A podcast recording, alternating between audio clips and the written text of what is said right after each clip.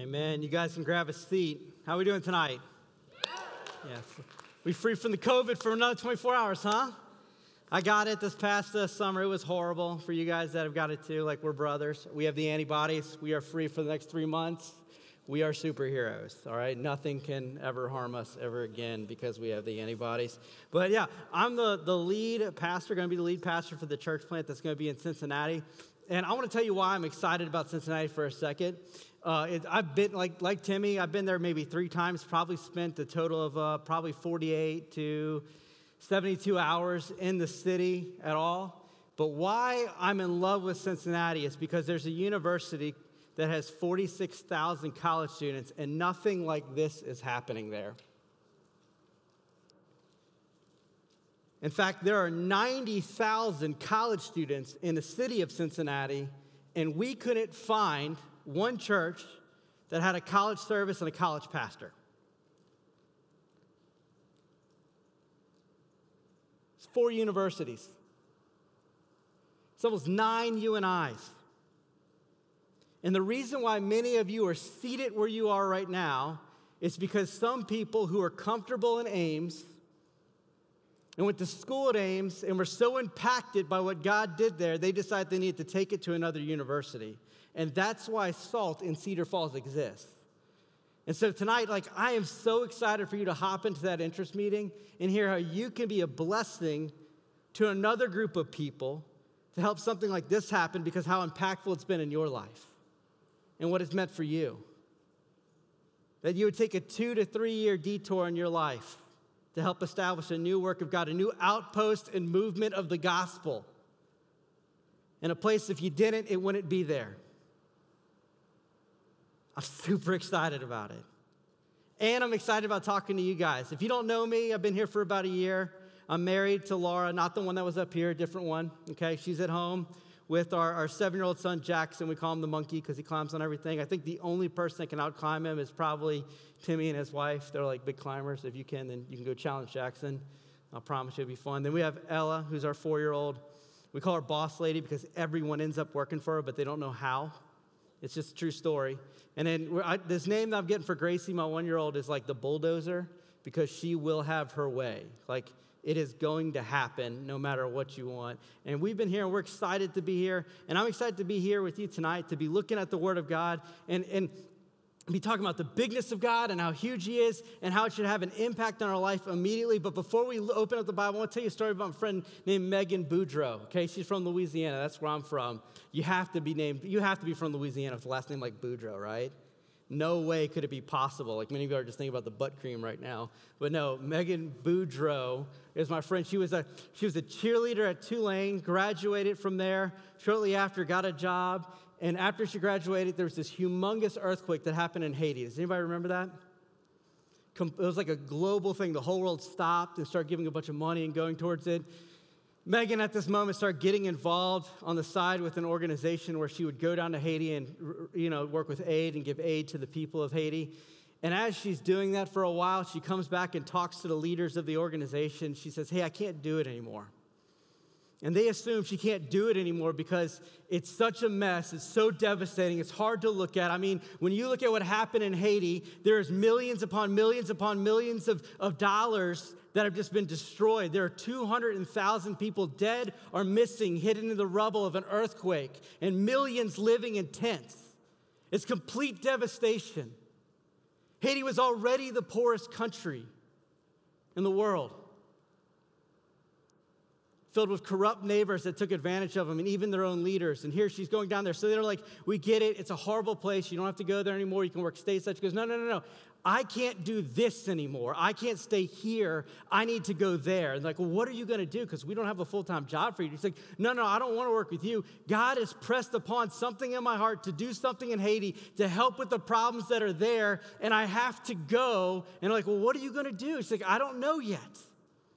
And so she goes to her fiance, who she's been engaged to, she dated through college, and she says, Hey, God has pressed this vision in my heart to go help with the devastation in Haiti. I'm moving down there. I don't know what I'm going to do, but I want you to come with me. And he says, Hold on a second. That doesn't make a whole lot of sense. That doesn't sound wise. You know, you're just one person. I'm not going to go with you, or one girl, all right, that's going to go live in this foreign place. You don't speak the language. This doesn't, this sounds like a bad idea, Megan. No. And she's like, Look, well, God has told me I'm going to do it. And she, and she holds her ground. And he says, Well, I'm not with you on it.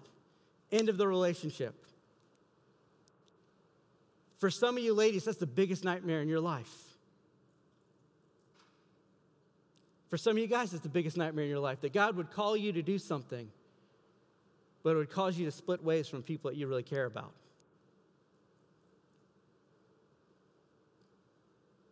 So she starts selling her stuff. She quits her job. Her friends are looking at her. They're having talks to her like, What are you doing? This doesn't sound smart. This sounds crazy. Sounds way out there. What are you doing? She goes, I don't know. It's Following the Lord. She gets there. She's got a little bit of money that she saved from working for a while and from selling all of her stuff. She's living in a tent on the roof of a Haitian person's house that she knows. For weeks, she's where God has called her to be, but she doesn't know what she's meant to do. She's praying, she's talking, she's thinking, she's brainstorming. She goes through, it goes for weeks and weeks and weeks and weeks and weeks. And so one day she goes up and she walks up on this hill called the Voodoo, called Voodoo Mountain because it's where the, the voodoo priest lives at the top of that mountain. And she goes up there to pray. And it's been weeks and she's frustrated and she doesn't know. And she's going, Oh my goodness, did I just make the biggest mistake of my life? Did I miss the sign?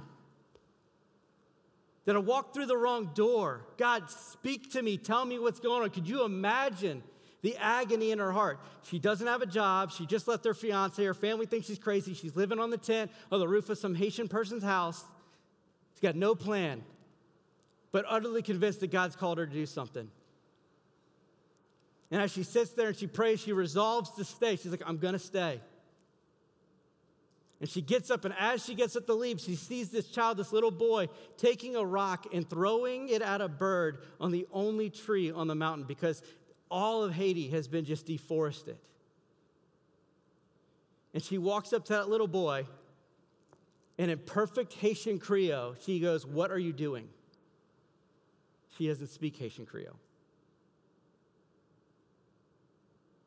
And then she hears the boy speak back to her in perfect Haitian Creole, and she understands it and does not know how, but God is allowing her to have the language of Haitian Creole. And I'm not lying to you, I know this person.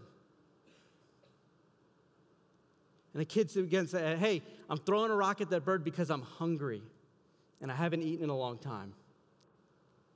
And I'm hoping if I hit it, I'll be able to eat. She's like, why do you need that? Why would that, why would that have to be something that happens for you? Why don't you go get food from your family? Like someone care about you? And this child begins to explain, I'm a restavek, meaning that my parents can't afford to pay for me to eat. So they've sold me into slavery into a neighbor or a friend or someone in another town so, so that they can eat and maybe I will eat too. Begins to bubble up with her, all going, Oh my goodness, what if on this hill I can form an organization that starts feeding these children because apparently there's hundreds of them in the area? Or what if on this hill there could be a school where they can get education? What if this is what God's brought me? And she walks down and she's wondering, no, that sounds crazy. That sounds impossible. No way God could have called me to that. That's, that's too big. I'm just one person. And as she walks down the hill, she bumps into a couple that's walking up. One of them is a pastor and his wife, and they're walking up the hill, and she stops and talks to them. And she says, Hey, look, I just feel like God is telling me to do this. And she tells what happened, and then they just begin to weep and then laugh and then praise God. And she's like, What's going on? Are you crazy? And they're like, No, no, you don't understand. We've been walking up that hill for 20 years and praying that God would put a school for Restavek children on that hill. And if you go to her town today, you will see a school on that hill that has 540 Restavek children that go to it for free. And if you go to the bottom of it, you'll see a health center. And you'll see that there's a rec center to help kids get involved in sports so they don't get in trouble and they stay in school. And there's a feeding that happens once a day where they feed Restavek children on top of the hill. It's one of the most amazing works of God I've ever seen. It's incredible.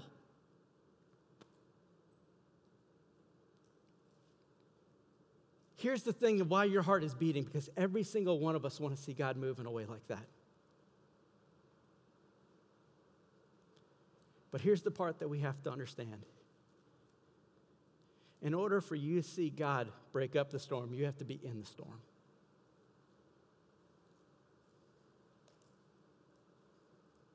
See, many of us, we want stories like that. We want to see God move and change. But what we have to realize, and what I want us to understand tonight, is that we, if we're going to follow God, He's going to lead us to places of certainty, difficulty, places that are storms, where the ground is shaking beneath our feet, and we have to trust Him in those moments because if we do, we'll see Him part the heavens and do a mighty work.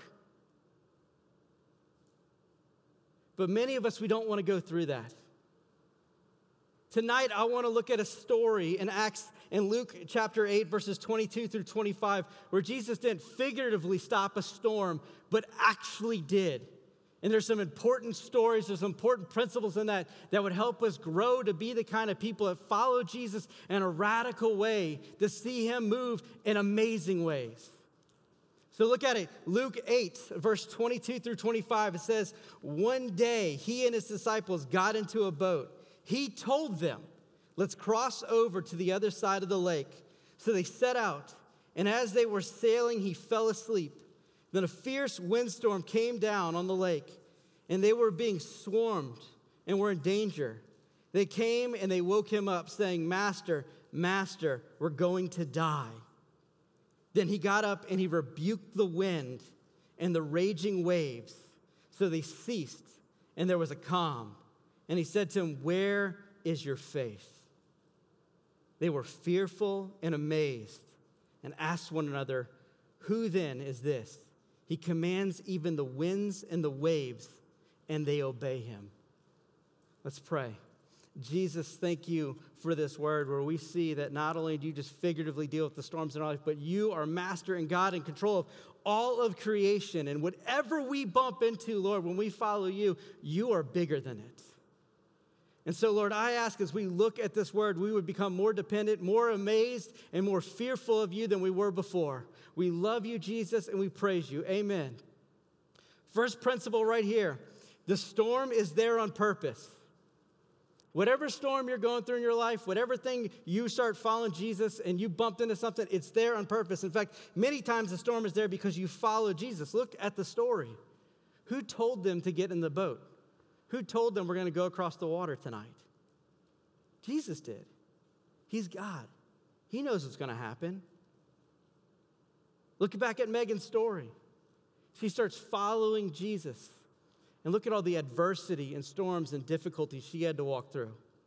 When you look at scripture over and over again, read through the book of Acts, following God is not easy. It's not for those who need a crutch. It's for those who are broken, who are depending on a mighty God. Some of you have experienced this. You start following Jesus, and you start following him in a certain way, and all of a sudden your friends start looking at you differently. You want to go on a summer mission trip, and your parents are like, No, we want you to get an internship, and they start saying you're part of a cult or something crazy. And when that happens, we, re- respond very much like the disciples. We begin to fret, we begin to worry, we begin to ask questions like, God, where are you? Are you awake? Do you see us? Do you care?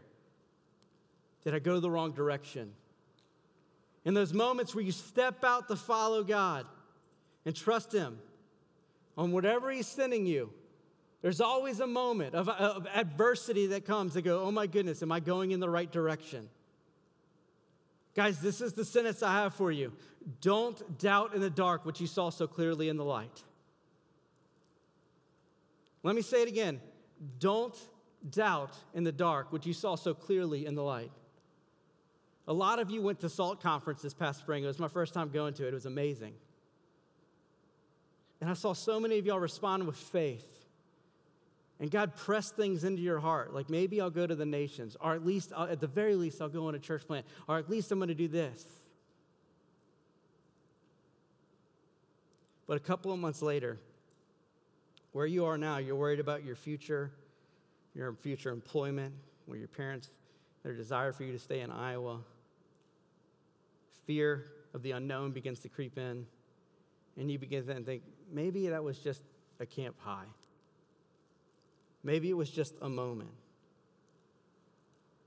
No, no, no, no, no. Guys, on the mountaintop, that's where we hear God speak the clearest. But in the valleys and in storms, that's where we see his hand at work.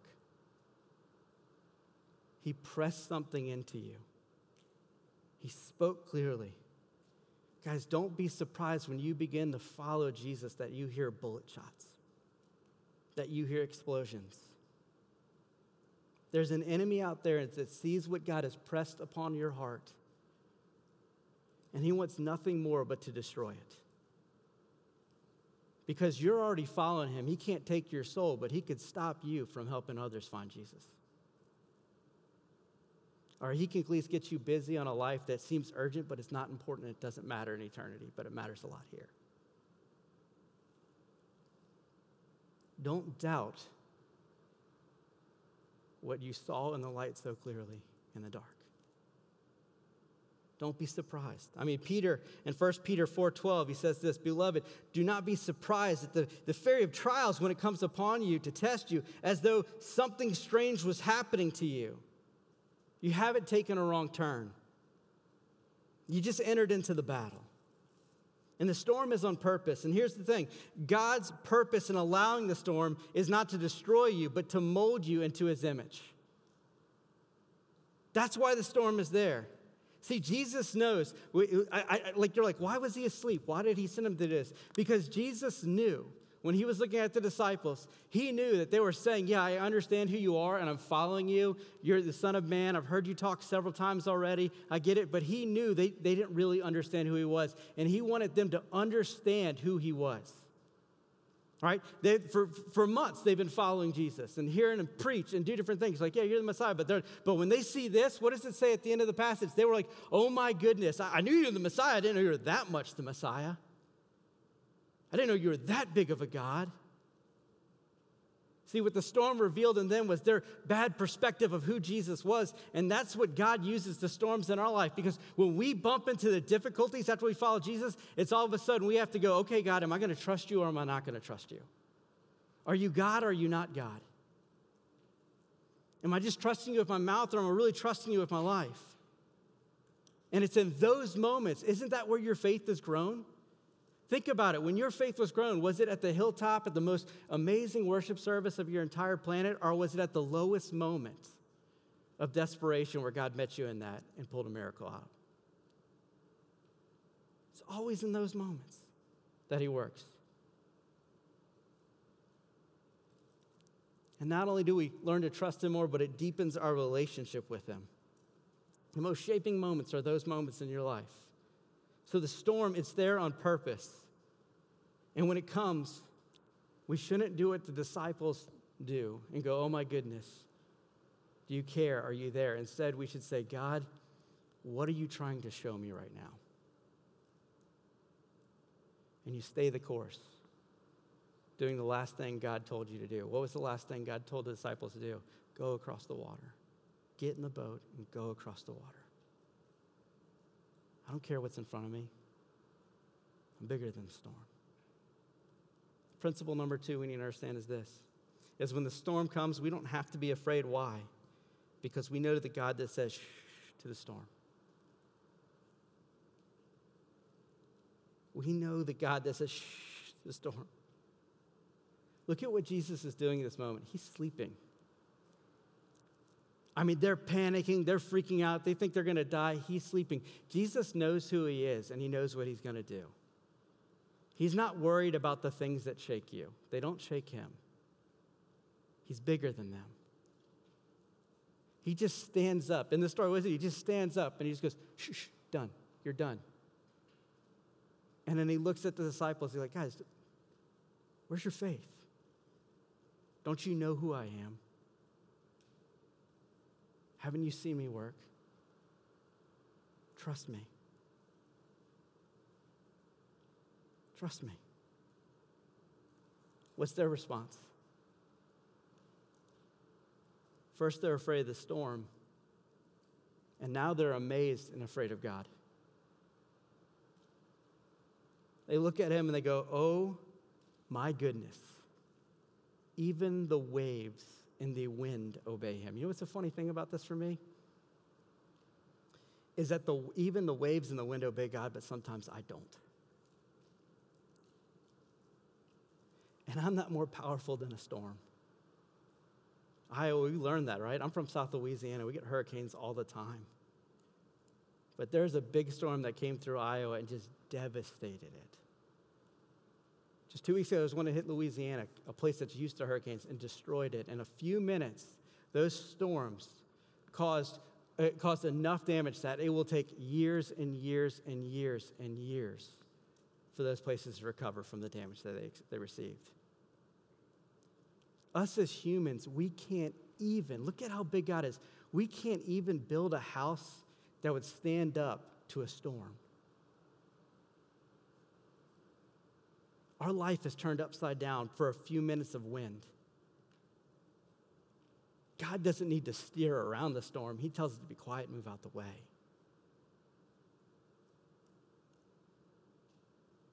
We have a low, a small view of a giant God, and it needs to stop. God is huge, He's powerful. There's nothing that He cannot do, there's no problem that He could bump up against that would worry Him or even puzzle Him for a second.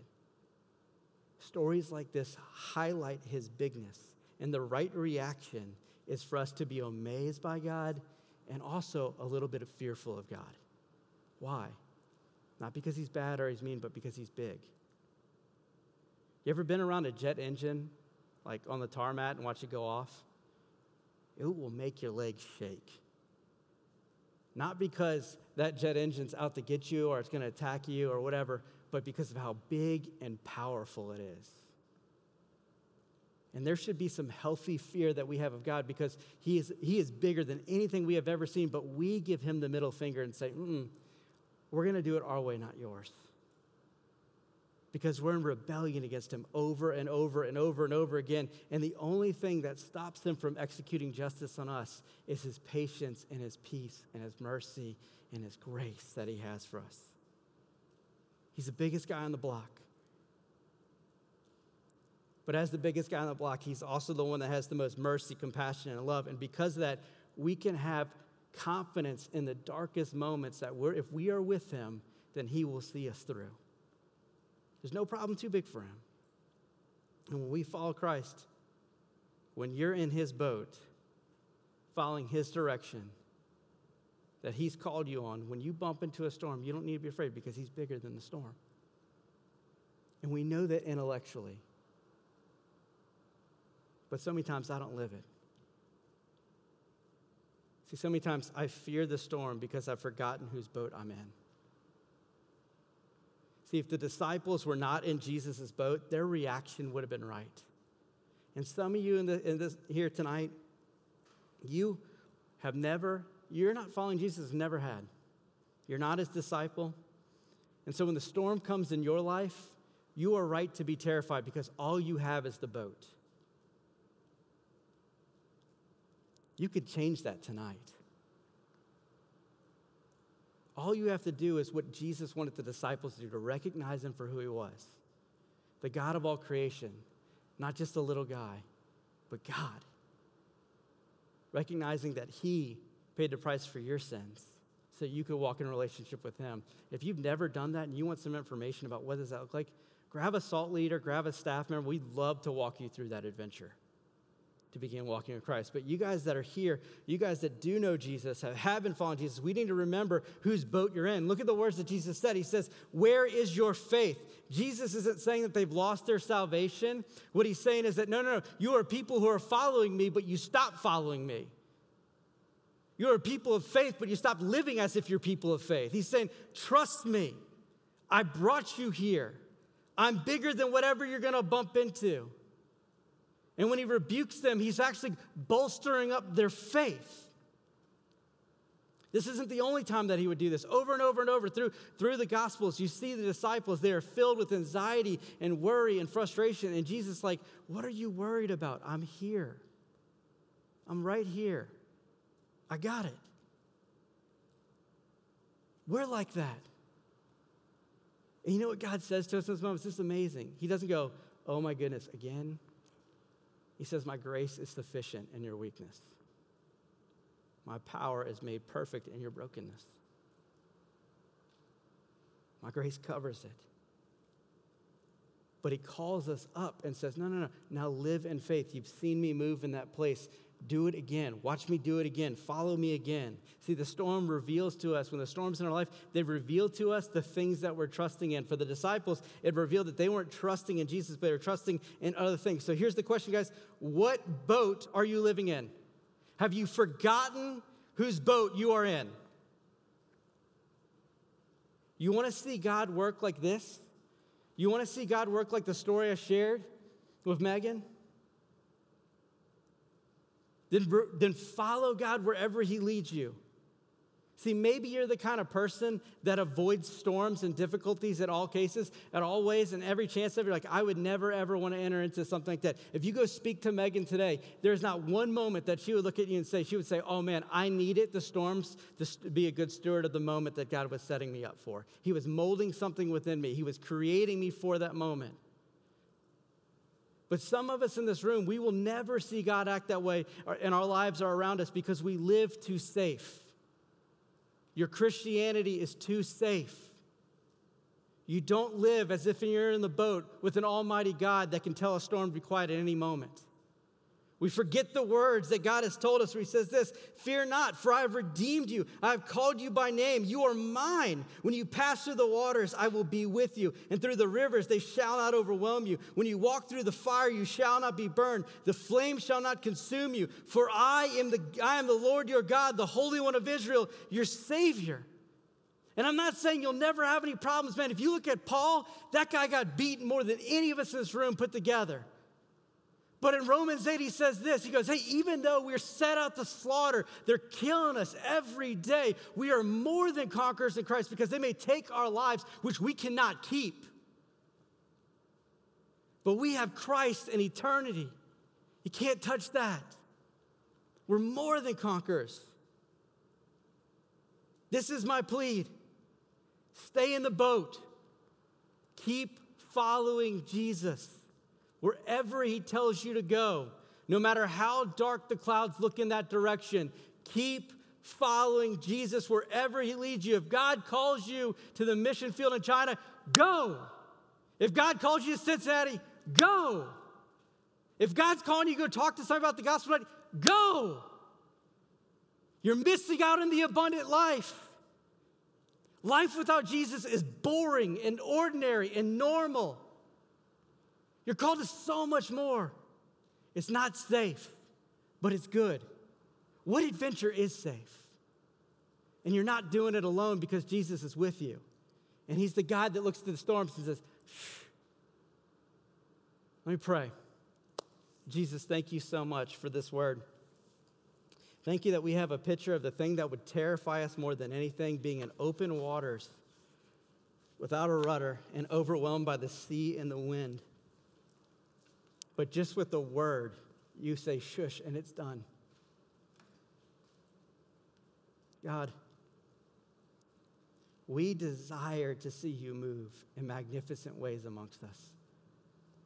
We desire to see hundreds of people come to know Jesus in you and I, this campus. We desire to see churches plant it all over the country and the world, or on universities where the church has forgotten about the campus. We want to see you move mightily. Lord, give us the courage to take up our faith and follow you and trust you no matter what's in front of us, not because in the belief of our giftings or what we have, but in the belief of the person that we're following. And even if we die in the venture of following you, we still have you in eternity. Let us be bold, extraordinary people because we're filled by your extraordinary Holy Spirit. Not boring, not ordinary, but people who have a supernatural relationship with God. And we see God moving around us. Amen.